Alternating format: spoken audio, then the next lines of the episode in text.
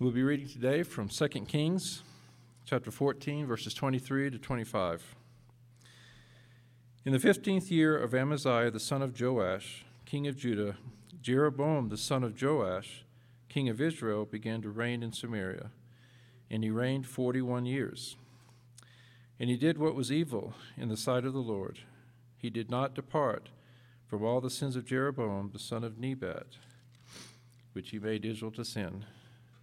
He restored the border of Israel from Lebo Hamath as far as the sea of the Arabah, according to the word of the Lord, the God of Israel, which he spoke by his servant Jonah, the son of Amittai, the prophet, who is from Gath Hepher.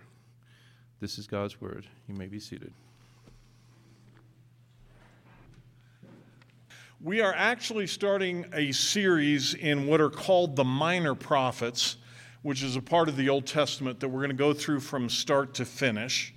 And I'm going to do them in chronological order, meaning the oldest toward the newest. And so we find ourselves in the book of Jonah this morning because Jonah happens to be the oldest of what we call the minor prophets. I'll make some more comment about minor and major prophets in just a minute because they're really quite terrible names. Um, they really don't mean what one thinks. And so this morning, and if you're a guest with us, I apologize. And we have a lot of folks that are out of town this morning, and I'll have to try to bring them up to speed. Today will be a little bit more of a lecture than it will be a sermon because I need to introduce us to not only the context of the book of Jonah, but the context, both historical uh, and biblical, in terms of how the minor prophets start and where they're going to take us through. Now, I understand that for many of us, even those of us who have been in church for a long time, the minor prophets are not where we spend a, a boatload of time. And, and it can be difficult to even name who some of them are and tell us anything about what's going on in any of those books. Jonah is one of those exceptions because chances are, if you went to Sunday school once in your life, you heard the story of Jonah and the great fish and, and, and you remember it because it was on a flannel graph board, and flannel graph is great for helping us remember these kinds of things. The challenge is the book of Jonah has a whole lot more to do with us than it does a great fish. So today, what I've done, and, and, and I know the temptation, you have a map in front of you and a fold out. I don't want you to get them out yet. Reserve the temptation to look at those and maybe not hear what I have to say for about 10 minutes. And then I'm going to take us to the, to the map and to this fold out and kind of explain what they are and how they work. But in, in the meantime, I want to give us kind of a historical backdrop in terms of what's going on in the book of Jonah and, and what's going and, and then I'm going to leave you today with a couple of questions that I hope keep you up at night that we will endeavor to answer throughout our study of Jonah, which I'm guessing will only take us about three weeks once we get to the text. But what we're doing today is really the backdrop for what we're going to look at over the next couple of months as we plow through the minor prophets. Before I go any further, does anybody need a map or fold out that wants one for this study? If you're not going to look at them or don't use them, that's totally fine. That's okay. I know you cannot see these up here. I get that. I'll explain all of that in just a minute or two as we get to the text. But before we do that, let me just pray briefly. Father, it is my heart's desire to be clear,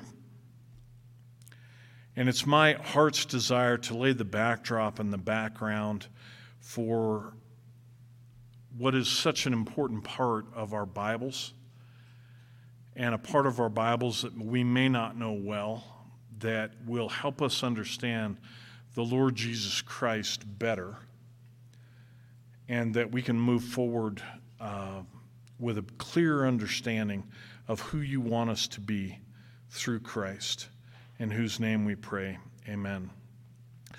John read that difficult passage in, in 2 Kings chapter 14. And, and I would encourage you, if you're, if you're really wanting to get serious, to maybe read chapter 13, 14, and 15 of 2 Kings because that kind of gives you the historical backdrop for what's going on uh, in the book of Jonah and all the rest of it. And, and Jonah is mentioned in the verses that, uh, that John read, and John, uh, Jonah's father, and who was the king of Israel at the time. The king of Israel at the time that Jonah was called to be a prophet was a fellow whose name was Jeroboam second. He was the second because the original Jeroboam came about 150 years before him. They were related, but in a very, very distant way. But because he shared the same name, he came along and they called him Jeroboam second. He reigned in Israel for 41 years, which was a long time for any king during the ancient period. And his dates, if you're interested, was 793 to 753 BC. And he lived a, a, long time. And in the passage that John read from us in 2 Kings, this is what we know about Jeroboam. He did evil in the sight of the Lord. Now, I could go into great depth and take you to the scripture and tell you some of the things that he did and, and so on and so forth, but by way of summary today, let us just say Jeroboam was an evil man.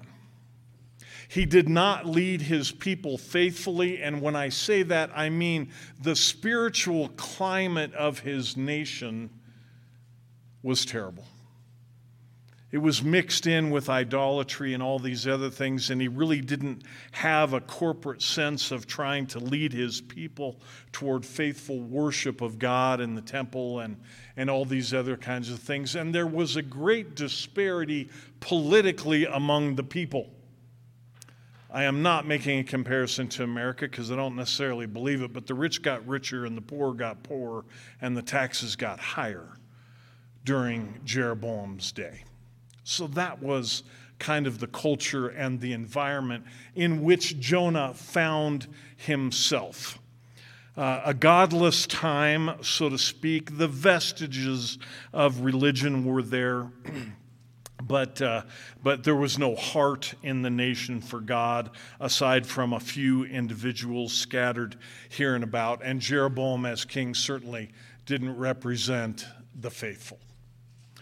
Um, and so it was an interesting time because on the other side of the coin, while there was kind of spiritual and political bankruptcy, the nation was flourishing. It was prosperous under Jeroboam II. As a matter of fact, their borders expanded to the point under Jeroboam where they were the same size and had sort of the similar wealth to Israel's time during King Solomon. And so, if you were wanting to see the trickle down theory of economics put in place in the ancient world, Jeroboam was a picture perfect example of that. And so, if you looked at Israel during that period of time, you would be in a bit of a quandary. Because you would say, humanly speaking, everything looked pretty good. We didn't have a whole lot of enemies that were showing their faces. Politics are a little shaky, spiritual life kind of terrible, but, but the land is prospering. We're, we're blooming and we're, we're growing, and so who's going to want to rock the boat then during that period of time? Now, throughout Israel's history, and this is very important, and this will come to highlight when we look at the, the fold out and all the rest of it. Israel started with 12 tribes, and it was a unified nation under David and under Solomon. There came a period when the nation split into two different kingdoms there's the kingdom in the north and the kingdom in the south. And I'm oversimplifying everything. But Jeroboam II, during this period in history, was the king of the northern tribes, which were called Israel. Judah was in the southern tribes, and they didn't have much to do with each other. They didn't necessarily even like each other all that well, but the north was really flourishing and prospering. So it was during this period of time that God came to Jonah and said, I want you to be a prophet. And I want you to go to a particular people and I want you to give them a particular message. Now, Jonah's message was God is going to essentially destroy your city in 40 days.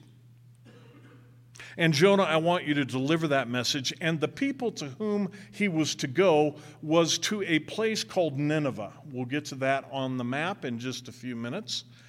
Nineveh was way north from where Jonah went. And, and Jonah said, I Not only do I not want to go, I am not going.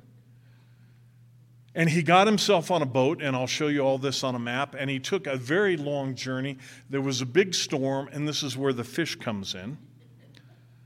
The sailors threw him overboard. He was swallowed by a large fish. Three days later, he was spit up on dry land. He went to the town of Nineveh, delivered God's message. The people repented.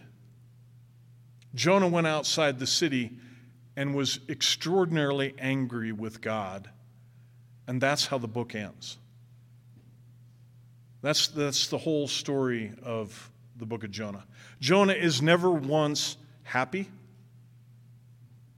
he is never once repentant. He is walking the line of sort of virtual obedience. And the book ends with God saying, why are you acting this way? In short. And so I was plagued with a lot of questions, some of which I've answered, and some of which we will answer together in the next few weeks. For example, the question is Jonah, why are you so cranky with this city called Nineveh?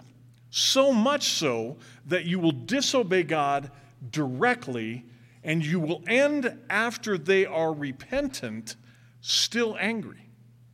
You see, if I was a missionary and I had been called by God to the most hostile nation on earth, which at the time Nineveh was, and I went there and the entire nation repented, when I went outside the city, I would say, Praise God. That's extraordinary.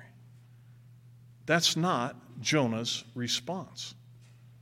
Ah, so we have a mystery there, part of which we'll answer today. But, but there are other mysteries. You see, the book is so filled with what we can call fanciful tales a big fish that swallows a man and keeps him alive for three days. a, a windstorm that comes up so miraculously that seasoned sailors fear the safety of the boat and all on board a plant that grows up miraculously overnight so large that it gives shade to Jonah in the desert sun and then dies overnight at the hands of a worm that guess what scholars say? It's a wonderful fictional story that has some good moral application. Here's the problem. Number one, the individual Jonah is mentioned to us in places like 2 Kings that John read for us earlier, and the Lord Jesus Christ has the audacity to quote Jonah three times and reference him in relationship to himself as an historical person and with historical events in mind. Ah. So either Jesus believes in myths and fancy. Now, now we're going to spend when we get there about a minute and a half on the big fish. Sorry to disappoint you. I have no idea whether it was a whale or a sea monster. The fish is told to us to have been prepared by God. It could be something we have no idea that we have never seen before. But the point of the story is not the fish. There are some main themes and some main questions like why do the sailors repent? Why does Nineveh repent? And Jonah doesn't seem to. There's a question that'll keep a guy like me up all night and, and really plague. And, and why does Jesus, when he refers to Noah, says, I will give you nothing but the sign of Jonah. What's the sign of Jonah? I hope I'm causing sleepless nights in you all, because this is what we're going to work through in the next couple of weeks. But, anyways, I've given you the backdrop, and during um, uh, our famous King's period of time, um, we, we have three of the minor prophets written. We have Jonah, we have Amos, and we have Hosea. All three of those guys had their ministries during this particular period of time, and you'll see that in just a moment. And, and, but Jonah's ministry was unique because in all of the Old Testament, Jonah was the only prophet that was called to preach to Gentiles, to preach to people outside of Israel. The Apostle Paul was called years later and Paul went to Tarshish, which is where Jonah tried to go. You know, we can call that a coincidence if you want. But, but Jonah was the only one who was given the job of preaching to Gentiles. And you know how many verses in his book are dedicated to the message that he preached? Three. The whole book of Jonah contains three verses on what Jonah preached. So the content of his message has less to do with the book than some of the other features that we're going to look at throughout the story of the book of Jonah. All right? So it's, it's, I'm hoping that your feet are getting itchy and all the rest of it. So now, here's what we're going to do pull out your maps if you've got them. And if you're interested, and if you're not, I'm sorry. Now, here's the reality I know you cannot see my map, and I know you cannot see my foldout. But you can see where my finger points to on places on the map so that we can understand all of this, and then we'll get to the foldout. I'm speaking loud intentionally and all the rest of it. In the middle of this map, now these maps are important because a friend of mine drew them, and, and, and he spent his entire life walking this land and drawing these maps. In the center of the map, right above the crease that makes the X, is a little light blue box.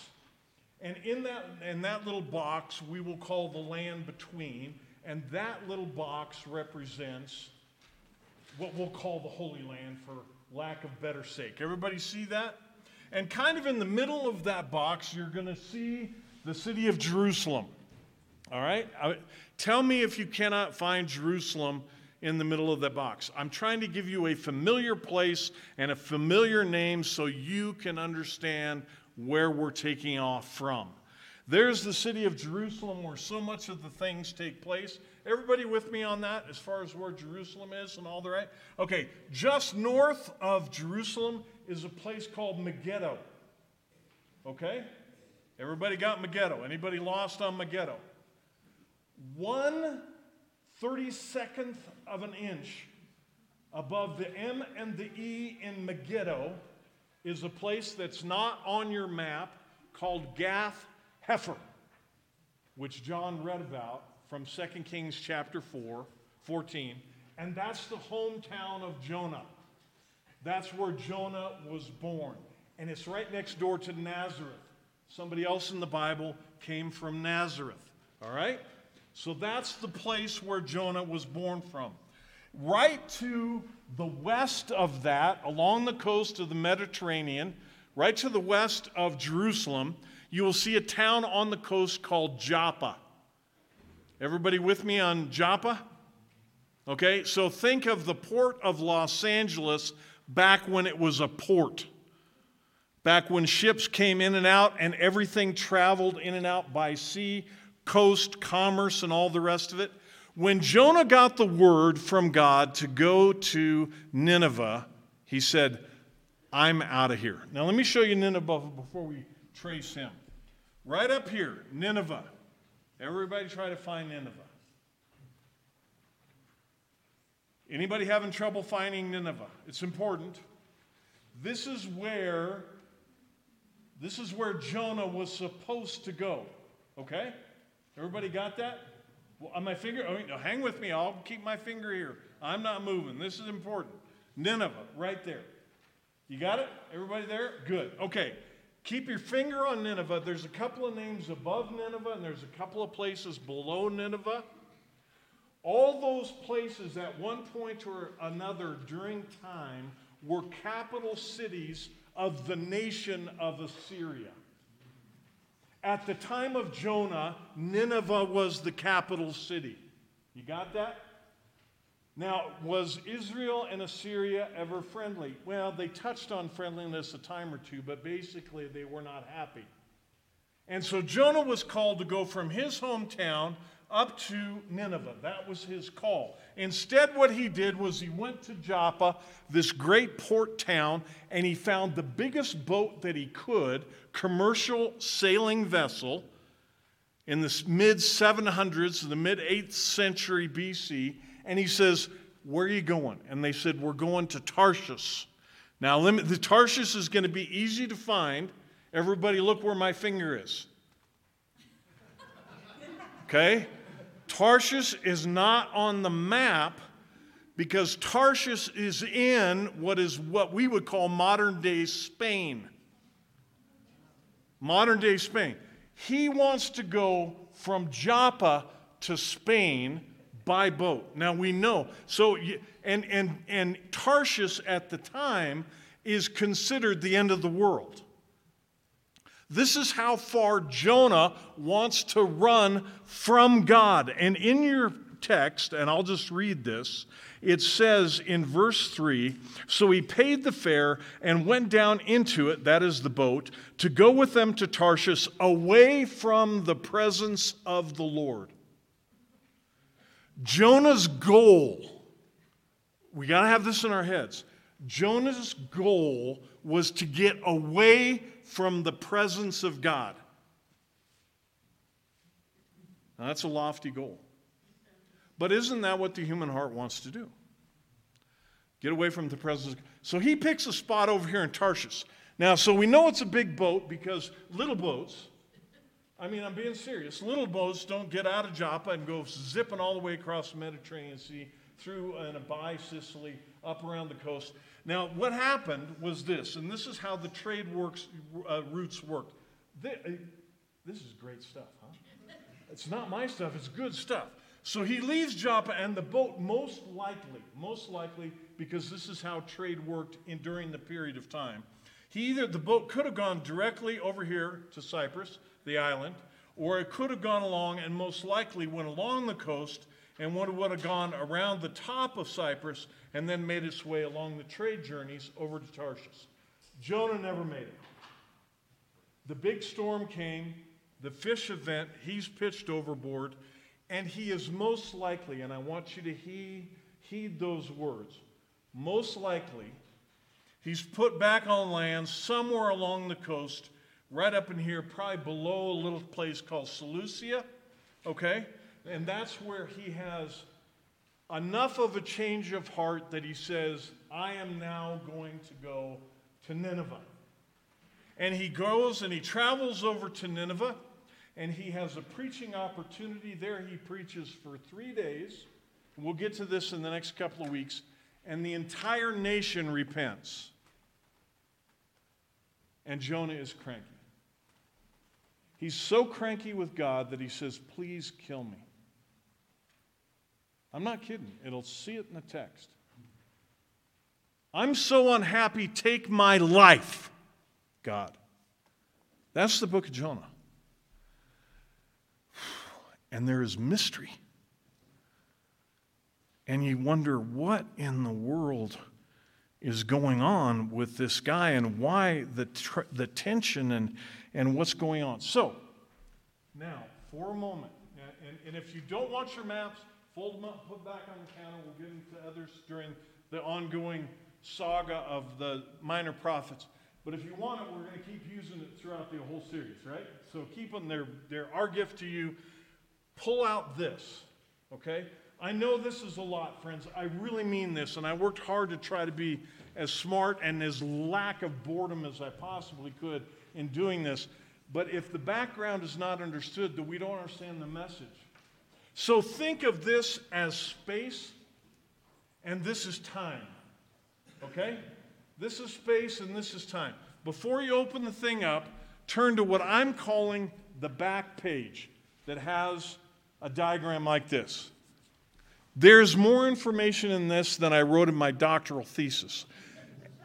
And I didn't write a doctoral thesis. But, but I'm telling you, there's a boatload of information on this. Let me explain just very quickly what's on this chart. We'll start with colors, because colors are easy unless you're colorblind, and then have somebody explain what I'm talking about. The blue on the right represents Assyria and what is happening in Assyria at any given particular point in history. And that is consistent throughout the whole foldout. The orange is what we're going to call the northern kingdom of Israel. And the green is the southern kingdom of Israel. Okay? Fairly simple, fairly straightforward. On the top of this chart, you have the timeline. In other words, where we are in history as far as years. And along the bottom, before the writing starts, we have what prophet was at work in each part of the kingdom. If they're in green, they were in the northern kingdom. If they were orange, I'm sorry, if they were orange, the northern kingdom. If they were green, in the southern kingdom. And when and where they were working. Does that make sense? So you can trace, and you see Samuel, he's working during the period of, of David and, and Saul and Solomon, right? Then you've got Elijah and Elisha, and we call them kind of the non writing prophets because there's not a book named after those guys. And then we get to some of the minor prophets. And now I'm going to clear the air. Why are they called minor prophets? It is not because their message was less important. It was not because their content was second rate. It's because their books were shorter. And some brilliant scholar who was probably an American said, We're going to call them minor. The Hebrew Bible does not make that distinction. They're all called prophets. But because we've become so used to that, we'll call them minor prophets. Okay, so you got everybody got the colors, you got the timeline, you got when the prophets are at work. Now, open up your brochure because this is really going to start to answer a lot of questions. All right? The, the, thing, the thing to read, if you want to read this, that'll be very, very helpful, is there's a section in blue that says minus 800 to minus 540. That, ta- that paragraph talks about what's going on during the period of Jonah. Okay, so if you want to look that over. But now that your brochures or your, your foldouts, John or Jim calls them gateways, we now look at this. Color scheme is exactly the same, dates are the same, prophets are the same. Blue, regardless of where it is, is Assyria. Okay? The orange is what's going on in the northern tribes. Green is what's going on in the southern tribes. The little red boxes are periods of, of uh, anarchy, and I won't need to bother talking with those. But the prophets again follow along, and then you have the timeline along the top. Does that make sense? Okay, now look where my finger is. Almost exactly in the center of the chart. Everybody find it. You will find Jonah. This is, we're not going to do a whole lot more detail in this chart because it makes my head hurt, okay? But find Jonah. Everybody with me on where Jonah is? Nobody having trouble finding Jonah? Okay, that's important. Now look at the orange. What's happening with the orange? Major expansion, right? See how it goes up like this? Everybody see that? That represents the expansive time, the broadening of borders, great cultural uh, uh, development and financial expanse under Jeroboam second, and Jonah's right in the middle of it. Just to the right of it and just down a little bit, you'll see the names Amos and Hosea. They're also during that period of time uh, that, that uh, uh, Jeroboam was, was king and all the rest of it. If you go to the left, just bear with me a couple more things and then we'll be done with this for now. The green and the orange are, are muddied and there's not a clear distinction between them. That's because it was during the period of David and Solomon and the kingdom was united. So if you just move to the right a little bit, you see where the demarcation is. You can go up to the date and see where the kingdoms became divided. And you can see when the northern kingdom expanded or when the northern kingdom was brought down, you see where the southern kingdom expanded and when the southern kingdom was going flat. Is that you with me on all this? Am I making sense? Perfect sense. Okay. Why did Jonah hate Nineveh? Keep your charts open. Don't look at them, but keep them open. Unlike us, Jonah was a student of history, right? He knew what happened 30 years ago. It's hard for us to remember what we go, yeah, that's the 60s. I, shouldn't remember those, anyways. Or I can't remember those, or the 70s, or the 80s, or whatever. Uh, you know, I can't even tell you what was 30 years ago because I can't do math well enough to do it, right? But Jonah was a student of history. Now, if you look at your charts, and if the blue represents Assyria, what, what do we think happens in time when this blue comes all the way down and the orange disappears? The orange disappears, and the blue is all there. That's when Assyria came and conquered the northern kingdom of Israel and hauled them off to Assyria. Right? That's what we have in the prophets. And you can look down below and see what's going to take place. And so that is what happens. But what happened? You see this little blip where the blue, before Jonah, 20 or 30 years before Jonah, you see what happened when the blue comes down? Assyria made a, major push into the south, and they were successful. Now, get, let me tell you what happened. And I, I want to bore you too much with all this stuff. But if you were to go back to your maps and you were to look in that little blue box in the center of it, you would find a place called Damascus. Huh? We've all heard about Damascus. The road to Damascus, this happens to be the place where the Apostle Paul met Jesus. Damascus is not an insignificant place. It was a historical enemy of the northern tribes of Israel, and that blue line that comes down was a period of time when Assyria came down and actually conquered Damascus. And they wiped Damascus out. Now we can see that the, that the defeat of Damascus didn't last very long. They came back and their little brown power pushed up and, and all that other kind of stuff. But Jonah had a memory. Jonah said, You mess with Assyria, you're messing with somebody that has a tremendous amount of power, a huge amount of power. Assyria has always been a problem for Israel, but, but here and here and well, he didn't know this yet, but, but there were threats of it that Assyria is not to be messed with. So, one of Jonah's challenges was, and I'm not saying he's right, in fact, we're probably going to prove that he was wrong. Why in the world would I want to have God show mercy to a people who pose a threat to my nation and to me.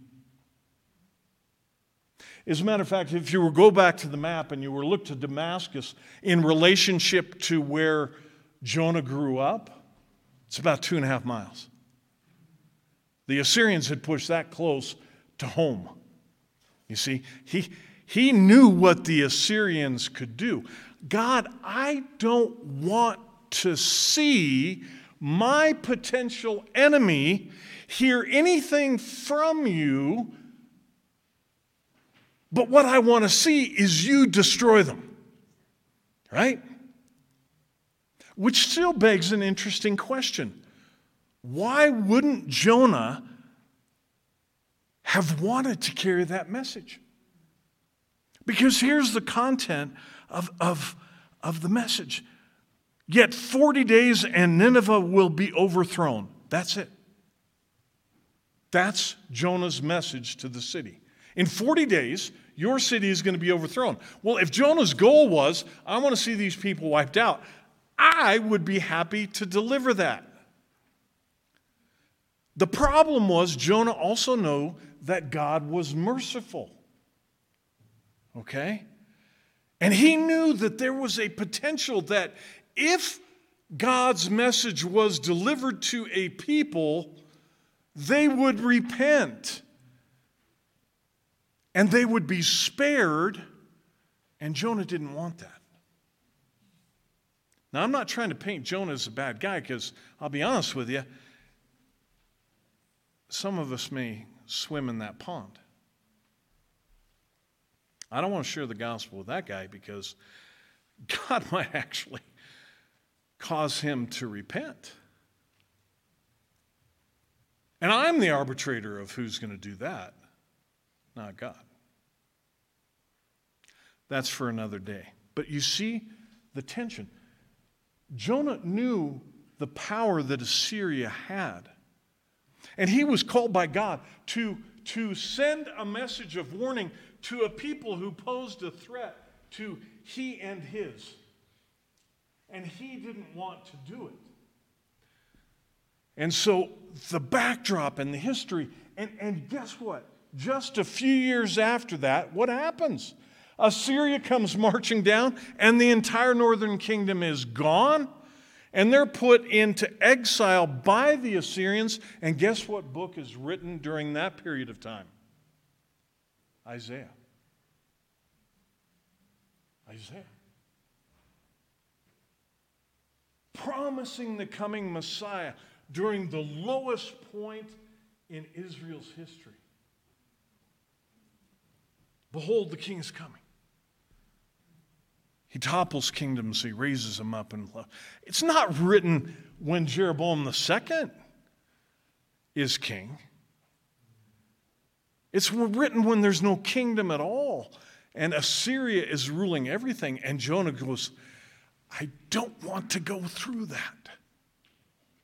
All right. Two things, and then we're done. If you have your Bibles, I just want to introduce you to three passages. Turn to Matthew Matthew chapter 12. Fascinating bit of business here. I'm just setting you up. I'm not, I'm not doing any application today. I'm not doing anything other than what I think is tremendously valuable. Matthew chapter 12, verses 38 to 41. Jesus is having a conversation with the scribes and the Pharisees, and they say, Teacher, here's what we want from you. We want a sign. We want a sign. Do something grand. Do something big. Just, just make us happy. Then some of the scribes and Pharisees answered him and said, Teacher, we wish to see a sign from you. But he answered for them, An evil and adulterous generation seeks for a sign. But no sign will be given to it except for the sign of the prophet Jonah. For just as Jonah was three days and three nights in the belly of the great fish, so will the Son of Man be three days and three nights in the heart of the earth. The men of Nineveh will rise up at the judgment with this generation and condemn it. For they repented at the preaching of Jonah, and behold, something greater than Jonah is here. What is the sign of Jonah. Now, he makes comparisons to three days in the belly of the whale, which we'll look at, or the fish, and Jesus being in the grave for three days and rising again. And so that cannot be missed. But is that all? Because there seems to be a great deal of judgment talk here to people who want a sign. So I'm hoping that causes you sleepless nights. Just write down two more passages. We won't turn to them. Matthew 16, 4 and Luke 29, 32. They're the most complete. I'm sorry, the one we read was the most complete of Jesus' allusion to the, to the book of Jonah and what's going on there. I'm not trying to do smoke and mirrors. What I'm saying is the context and the history and the context in Jesus' day in which he's talking to the religious establishment who wants a sign are connected. You see what I'm saying? So that we can understand the message of the book of Jonah. So think about repentance. Don't think too much about a big fish, because I'm not going to spend a whole lot of time there. And, and spend a lot of time saying, why was Jonah so cranky when people repented? And is there any of that in me? I don't think there is, but ask. It's a valuable, valuable question. Here's what we're going to do I'm going to pray and then we'll stand and sing the doxology, okay? Father in heaven, I thank you for your word and I thank you for its background. And I thank you for time and space which add meaning to us. And I pray, Father, that you would receive glory and honor from our study of the minor prophets and that we would be changed as a result. And we ask this in Christ's name. Amen.